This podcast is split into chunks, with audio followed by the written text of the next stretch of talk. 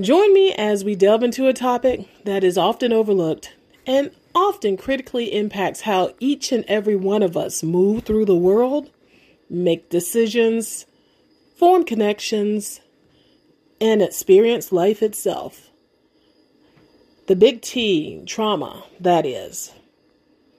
On today's episode, we're going to establish the baseline for the podcast series as well as begin the journey into what it means to experience survivorship as a trauma victim.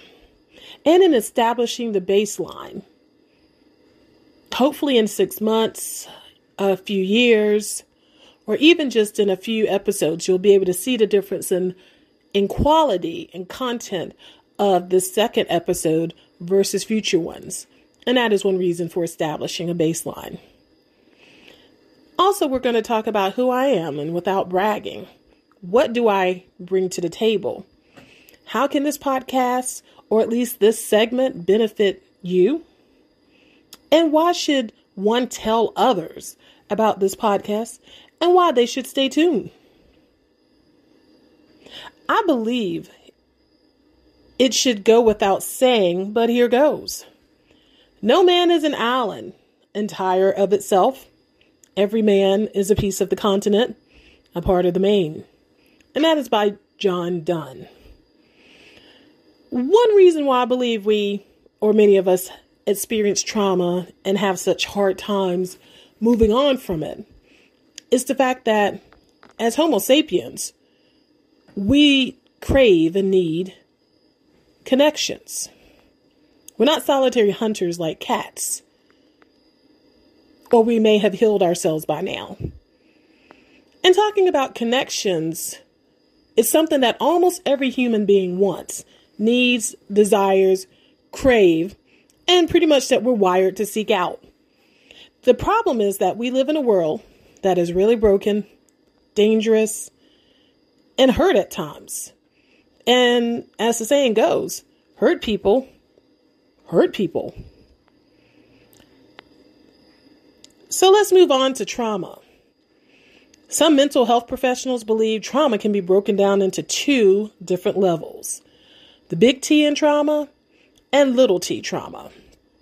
Big T trauma is often referred to as a sudden expiration of a beloved family member, something that happens that's very devastating and literally changes your life from that moment going forward. Whereas little t or little traumas can be defined more as personal or individual level occurrences, like the dissolution of a relationship, be it a friendship or marriage. So, I guess I will delve into my plethora of memories to discuss a few smaller level traumas that impacted me in ways I have still yet to unpack and truly begin to understand. But I have put in a little thought into it. And by that, I mean, I just simply haven't unpacked them. These traumas, these incidents that have happened, happened when I was very young, probably under the age of six for each of these two incidents. And I'm just going to throw them out, like I mentioned. Again, we are talking about trauma and my traumas in particular. So, the first incident I can remember, I was definitely a toddler at that point.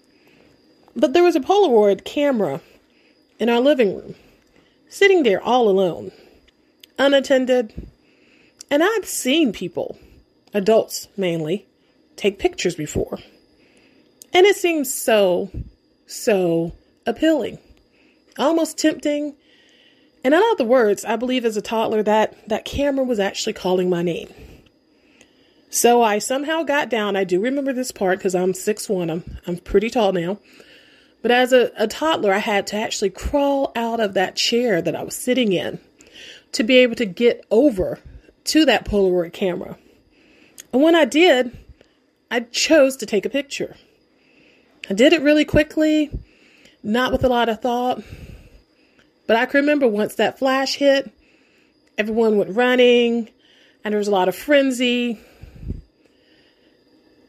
what you may not know or understand is that at that moment, I actually had taken a picture with the camera turned backwards. And at that time in the 70s, these cameras had acid that actually came out of them. I did not lose my eyesight, luckily. I got lucky, but I do remember being rushed to the hospital and I just remember the frenzy of the adults around me. But I actually do still have a slight mark on my eyebrows from where you can tell that that is my scar from that incident. Or a scar veneer. If not just a scar, but it is a scar veneer. And my second event or trauma that I want to talk about happened when an overzealous, newly minted dental hygienist scraped all the enamel off my teeth. I was most likely early school age, kindergarten, first grade, when this event happened. But what I do know when I was, my mother was explaining this to me, is that I, I just didn't have the language. I just didn't understand how to describe to her how I felt, knowing that my teeth had been damaged beyond repair. Um, and what I, I also couldn't really process at the time was that this was definitely going to be something that was going to impact me going forward.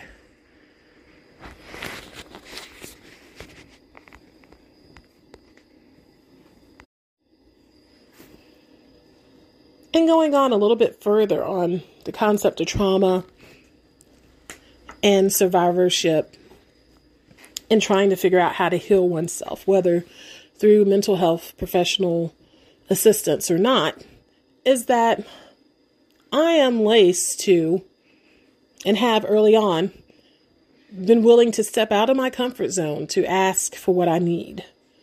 And over the years, I've taken that challenge to ask what I've needed. But the reality is, anytime I discuss these vulnerabilities, sought out assistance or help, I was often met with resistance, shaming, belittling, and in some instances, straight out denial of my existence as it relates to these deficiencies. And after going through this over and over for many years, I believe that by the time I reached my 30s and realized I was way over my head in, in many, many different ways, I just stopped asking for help. By that point, I had had more than 20, 25 years of experience with people shaming and denying and pretty much resisting my request for help. So, where does that leave one in a society that often states that African Americans, blacks, and other minorities are less likely to seek out mental health professional care when they need it? How does one seek out something and once they do, they're met with resistance. How does one heal themselves, especially when they realize what they need is absolutely outside of themselves and they're at a loss for how to fix it, how to move forward, how to mend the damage, the scarring of the traumas that have happened? If and when the mental health professional is available or are unwilling to at least even acknowledge the fact that there could be a problem. So, going forward, I will speak about trauma that I've experienced in within my home, school, marriage, and other aspects of my life. And again, I do believe that by speaking their names, these traumas, I can finally be free and work on healing, forgiveness, putting one foot in front of the other, and moving forward with my life. And again, each and every person is different in how they need to work on their traumas. Some people don't need to speak them out into the world, but I do. Going forward, I am going to try to post on Wednesdays, possibly by noon Eastern Time. If that doesn't work, I will find a better suitable time slot. Any suggestions are greatly appreciated. As well as I appreciate you and thanking you for joining me on this episode. And I am signing out. Until next time, or signing off, rather. And again, this is Dr. Antwannette D. Kozlow, DHA. And this has been the Big T, trauma that is. And you're welcome.